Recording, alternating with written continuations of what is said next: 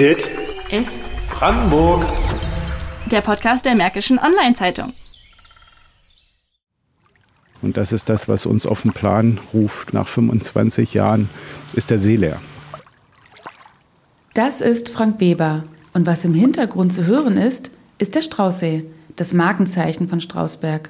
Um dessen Erhalt kämpfen er und fast 300 weitere Engagierte ehrenamtlich. Dieses achteinhalb Kilometer lange Gewässer verliert seit einigen Jahren dramatisch an Wasser. Warum? Der Klimawandel, das ist klar. Aber das ist nur ein Teil der Erklärung, sagt die Bürgerinitiative zur Rettung des Straußsees. Sie hat sich deswegen 2019 gegründet. Frank Weber und Jens Mader gehören zum Vorstand. Ich bin Katharina Schmidt und mit meinen Kollegen Amy Walker und Peter Mertes war ich vor Ort. Wir haben Frank Weber und Jens Mader gefragt, wie schlimm ist es wirklich? Und geht es hier vielleicht um mehr als nur einen See? Jetzt kommen wir gleich zu der Stelle, wo ich als Kind äh, schwimmen gelernt habe.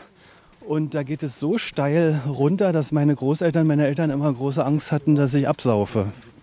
Weil eben ja sofort die Tiefe über einen Meter war. Und wir werden jetzt sehen, äh, wie durch den Pegelschwund dort ein Strand entstanden ist. Wir stehen genau an der Stelle, wo Jens Mader als Kind gebadet hat. Heute aber im Trockenen. Das ist ihm, Frank Weber und anderen Strausbergern schon vor Jahren aufgefallen. Der Pegelstand des Straußsees deprimiert. Dramatisch ist hier, dass der alte Pegel gar nichts mehr anzeigt, weil der im Trocknen lag und jetzt ein neuer Hilfspegel installiert wurde. Und was eben dramatisch ist, wir im Prinzip schon ähm, in den letzten fünf Jahren über äh, 1,20 Meter Pegelstand verloren haben. Seit 2014 sinkt der Wasserspiegel. Dass das am Klimawandel liegt, leugnet der Verein nicht. Aber er vermutet noch eine weitere Ursache. Im selben Jahr ist ein neues Wasserwerk im Strausberger Stadtteil Spitzmühle an den Start gegangen. Es fördert nur wenige hundert Meter vom See entfernt Grundwasser und versorgt damit die Menschen in der Region. Und nun muss man wissen, dass der Straußsee keine Oberflächenzuflüsse hat, sondern ein grundwassergespeister See ist. Und da liegt natürlich so ein Anfangstatverdacht, würde der Jurist sagen, nahe, dass diese Grundwasserförderung schon bei einem grundwassergespeisten See irgendeinen Einfluss auf den Pegelstand hat. Ein von der Stadt in Auftrag gegebenes Gutachten, das 2020 von der Firma Ecosex vorgestellt wurde, bestätigt diesen Verdacht. Zwar gilt darin der Klimawandel als Hauptursache, aber die Grundwasserförderung des Wasserverbandes Strausberg-Erkner trage ebenfalls zum Wasserverlust im See bei. Der jährliche Rückgang des Wasservolumens des Straußsees beträgt nach einem Gutachten, was im letzten Jahr veröffentlicht wurde und anderthalb Jahre gedauert hat, um das fertig sind über 100 Seiten, äh, beträgt der jährliche Rückgang 600.000 Kubikmeter bei einem Wasservolumen des Straußsees insgesamt von rund 15 Millionen Kubikmeter. Das ist also ein 25. der Rückgang. Wir haben den Wasserverband Strausberg-Erkner um eine Stellungnahme gebeten. Sie lehnten ab. Ihre Begründung war erstens, sie hätten mit Oberflächengewässern nichts zu tun und zweitens sei der Schwund des Straußsees auf den Klimawandel zurückzuführen. Das Land Brandenburg gibt ihnen Rückendeckung und hält das Ecosex-Gutachten für unzureichend. Eine vom Landesumweltamt in Auftrag gegebene Untersuchung steht aber noch aus. Frank Weber wiederum hält an den Ergebnissen von Ecosex fest. Wir empfehlen erstmal, das Gutachten zu lesen und, äh, und ich glaube, wer das gelesen hat, hat überhaupt keinen Grund, da den wissenschaftlichen Anspruch dieses Gutachtens. Diese Firma arbeitet für verschiedene Bundesländer und auch Umweltministerien und die jetzt äh, von ihrer Qualifikation und Aussage in Frage zu stellen, da mache ich mal drei Fragezeichen dahinter. Weil erstens hat schon der Wasserverband vor Veröffentlichung der Gutachten signalisiert, falls da drinne stehen sollte, dass wir einen, eine Mitschuld tragen am sinkenden Pegel, werden wir das Gutachten anzweifeln. Was sie auch gemacht haben. Die Gegenseite ist so ein bisschen wie bei des Kaisers neue Kleider. Die Gegenseite ist völlig nackt. Man darf es aber nicht sagen. Ja? Also argumentativ nackt. Unabhängig davon, was noch herauskommen wird, der Straußsee schrumpft. Dagegen will die Bürgerinitiative etwas tun und hat das Wassermanagement in der Region in den Blick genommen. Der Wasserkreislauf ist gestört. Es wird gefördert, gereinigt und dann wird es in Oder und Spree abgeleitet. Und weil es immer weniger Niederschläge gibt, kommt von oben nicht mehr ausreichend Wasser nach. Technologien, das gereinigte Klärwasser zurückzuführen, gäbe es theoretisch. Diese Technologie ist aber sehr teuer. Eine Übergangslösung wäre die Umlenkung des überflüssigen Wassers aus dem Kalksteintagebau im nahegelegenen Rüdersdorf. Maximal 10 Prozent von diesem Grubenwasser würden ausreichen, den See zu retten. Allerdings ist es so, auch äh, äh, der Tagebau wird endlich sein in Rüdersdorf. Damit auch äh, früher oder später wird diese Quelle im wahrsten Sinne des Wortes versiegen. Und deshalb eben auch schon jetzt die Aufforderung zu diesem Nachhaltigkeitsansatz. Spätestens dann müssen wir über geklärtes Abwasser diesen Bedarf oder diese Grundwasserneubildung hinbekommen haben. Wir reden hier von einer Phase von 20 mhm. bis 30 Jahren. Spätestens bis dahin muss eine nachhaltige Alternative gefunden werden, damit der mächtige Straußsee nicht zu einer Pfütze schrumpft. All diese Mühe, diese Ideen und das auch noch ehrenamtlich, nur für einen See? Nein, der Straußsee ist ein Symbol für ein größeres Problem, Spätestens seit der Tesla-Ansiedlung in Grünheide intensiviert sich in Brandenburg die Debatte um die endliche Ressource Wasser. Wir nennen das Trinkwasser, bloß wir machen damit alles Mögliche, nur wir trinken es nicht. Das Trinkwasser holen wir uns in Flaschen. Wir spülen Klos in Trinkwasserqualität, wir befüllen Pools, wir sprengen den Rasen mit, mit Trinkwasser, das muss man sich mal vorstellen, und opfern dafür im Prinzip indirekt äh, herrliche Oberflächengewässer. Mehr als 20.000 Kubikmeter Wasser fließen täglich durch die Rohre der Region Strausberg-Erkner. An heißen Tagen geht das schon mal ins Dreifache. Generell ist der Wasserverbrauch im Verbandsgebiet erstaunlich hoch. 2018 lag der tägliche Pro-Kopf-Bedarf mit 175 Litern ein knappes Drittel über dem Bundesdurchschnitt. Das kann nicht so weitergehen. Und es ist wichtig, dass sich Menschen dieses Problems annehmen. Dieses Feedback bekommt die Initiative von den Strausbergern.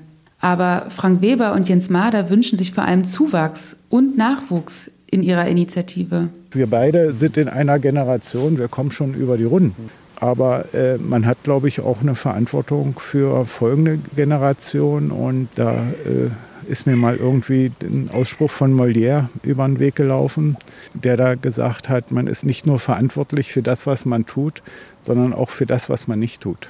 Die Bürgerinitiative versteht sich als Wachrüttler. Gerade in der jetzigen Zeit erscheint ja vieles recht glatt geschliffen und man kommt sich äh, gelegentlich ohnmächtig vor, nichts ausrichten zu können, außer alle vier Jahre ein Kreuzchen rechts oben oder links unten zu machen.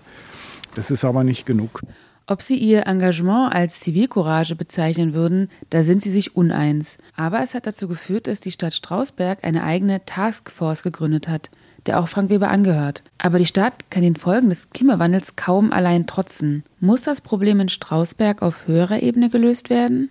Dieser Frage sind meine Kollegen Amy Walker und Peter Mertes nachgegangen. Im Anschluss an das Treffen mit der Bürgerinitiative am Straußsee sind sie zu Gernot Schmidt nach Selo gefahren.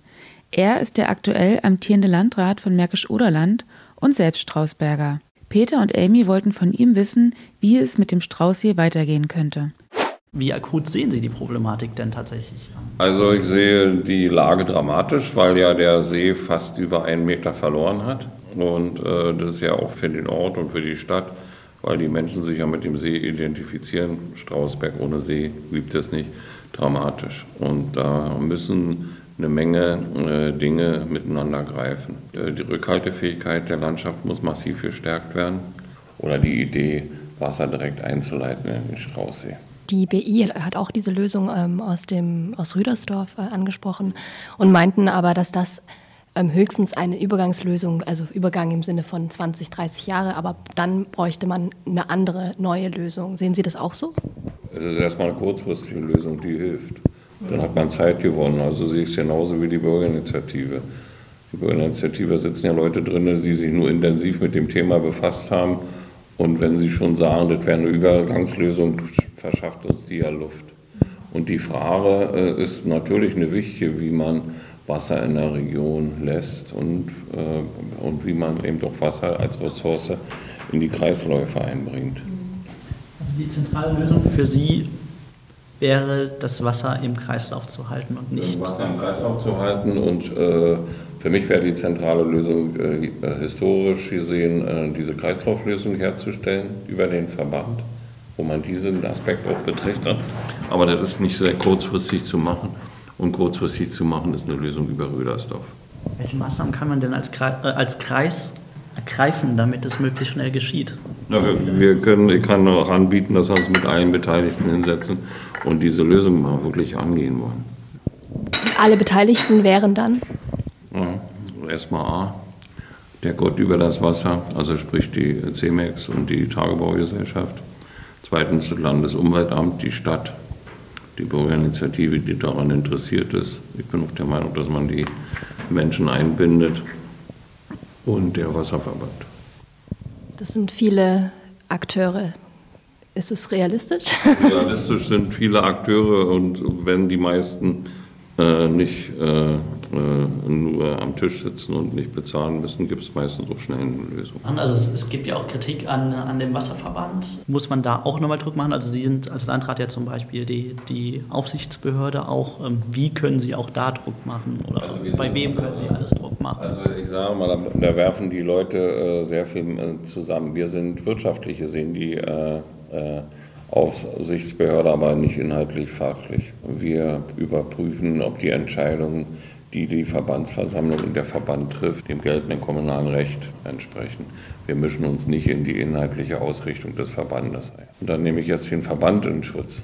Nicht der Verbandsversteher macht die Politik, sondern die Verbandsversammlung, die Bürgermeister und die Gemeinden. Und er hat sie nur auszuführen. Können Sie mal erklären, ähm, politisch gesehen, warum die anderen Gemeinden und Bürgermeister. Ähm müssen Sie die fragen. Ich interpretiere nicht meine Bürgermeister, äh, wie die in ihrer kommunalen Selbstverwaltung agieren. Im Endeffekt, äh, ist, Sie kennen ja diese Dinge. Wenn das Elend nicht nahe genug ist an jemanden, äh, reagiert man nicht. Punkt 1 und Punkt 2 ist, natürlich haben auch viele die Gebühren äh, in den Augen und sagen, wir wollen unseren Bürgern keine erhöhten Gebühren äh, zumuten das sind aber nur von mir Mutmaßungen. Mehr kann ich dazu nicht sagen. Was können Sie auf Landkreisebene tun, um diese Sensibilität bei den Bürgern und Bürgerinnen mehr für das Thema Wasser zu stärken? Also, dass man zum Beispiel seinen Rasen nicht unbedingt mit Trinkwasser besprenkelt. Ich glaube immer, äh, ich glaube nicht daran, dass diese Dinge, also wenn jemand seinen Rasen wässert, dann fließt dieses Wasser ab. Er geht mit einer Ressource um, aber bleibt im Kreislauf. Ich glaube schon, dass die zentralen Entscheidungen nicht die äh, Menschen mit dem Swimmingpool und mit dem Rasenbewässern sind. Auch Wasser, was in der, in der gärtnerischen Nutzung genutzt wird und so weiter, wird ja wieder dazu geführt, neben den Verdunstungsverlusten, die man hat bei solchen Situationen und mit geringen Niederschlägen. Aber es wird ja nicht zurückgeführt, da wo es herkommt direkt. Ja, aber es bleibt in der Region. Und wir haben in, in, im Strausberg-Erdland das Problem, dass es abgeführt wird aus der Region. Mhm. Also nicht die Rasenfanatiker sind die schlimm. Wer sind denn die schlimm? nicht die Rasenfanatiker. Ich hätte noch eine Frage. Ähm, wie ist denn die Kommunikation Ihrerseits mit der BI? Wir haben einige Gespräche miteinander geführt und wenn die BI mit mir Themen besprechen will, ist meine Tür immer offen. Wir sind nicht immer, immer einer Meinung, aber meine Tür ist immer offen. Ich habe Amy nach dem Interview mit dem Landrat gefragt, was ihre Eindrücke waren, was sie mitgenommen hat aus diesem Gespräch. Vor allem interessant fand ich, dass es ein bisschen so ein Kreislauf ist. Also die Katze beißt sich in den Schwanz. Der, der Landrat sagt, er hat nur wirtschaftliche Aufsicht über den Wasserverband, keine politische. Ähm, die, die die Aufsicht darüber haben, sind die Bürgermeister in den Gemeinden. Das ist eine Verbandsversammlung, die über die Bürgermeister organisiert ist. Und die haben natürlich alle unterschiedliche Interessen. Und er mutmaßt, dass das zum Beispiel daran liegt, dass sie Angst haben, Gebühren zu erhöhen. Und der Wasserverband führt nur das aus, was die Bürgermeister bestimmen. Es gibt keine politische Stelle, die Nachhaltigkeitskonzepte bündelt. Also es müsste auf Landesebene eigentlich jemanden geben, der eine nachhaltige Wasserpolitik im Blick hat, der Entscheidungen trifft. Ähm, der Landrat, der teilt ja die Meinung der Bürgerinitiative, aber hier geht es nicht nur um den Straußsee, sondern der Straußsee ist nur ein Beispiel für ein größeres Problem. Und zwar, dass viele Politiker und Politikerinnen immer noch nur in Legislaturperioden denken. Dabei brauchen wir eine Wasserpolitik, die längerfristig ist, die darüber hinausgeht. Und da muss man sich vielleicht auch fragen, ob so Sachen wie immer neue Neubaugebiete bauen oder Tesla-Ansiedlungen oder Surfparks, ob wir überhaupt die Ressourcen haben, um so viele Menschen auf einem Fleck leben zu lassen. Ähm, dazu braucht es einfach von oben jemanden, der die Nachhaltigkeitsentscheidungen trifft. Die Stelle von oben, von der Amy spricht, gibt es, zumindest ansatzweise. Das Landesumweltministerium hat dazu die Arbeitsgruppe Wasserperspektiven östliches Berliner Umland gegründet. Sie soll Zweckverbände und kommunale Akteure an einen Tisch bringen. Auch der Straußsee ist ein Thema. Allerdings sieht sich das Land Brandenburg nur in beratender Funktion, um die kommunale Selbstverwaltung nicht zu gefährden. Mit uns sprechen wollte die Arbeitsgruppe zu diesem Zeitpunkt allerdings nicht. Laut der Website des Ministeriums gab es bisher auch erst drei Treffen der Gruppe. Die letzte Sitzung war im März. Zum Fazit. Beim Thema nachhaltige Wasserpolitik bewegt sich zumindest etwas, aber wirklich Druck auf dem Kessel herrscht noch nicht. Das zeigt wieder einmal, wie wichtig hartnäckiges Engagement aus der Zivilbevölkerung ist. Die Bürgerinitiative zur Rettung des Straußsees führt uns nicht nur vor Augen, dass ein See stirbt, sondern dass die Klimakrise da ist. Und sie verschärft schon existierende Probleme und zwingt uns, über den Umgang mit lebenswichtigen Ressourcen nachzudenken. Der Kampf ums Wasser hat gerade erst begonnen. Strausberg ist nur ein Beispiel. Dit ist Brandenburg. Der Podcast der Märkischen Online-Zeitung.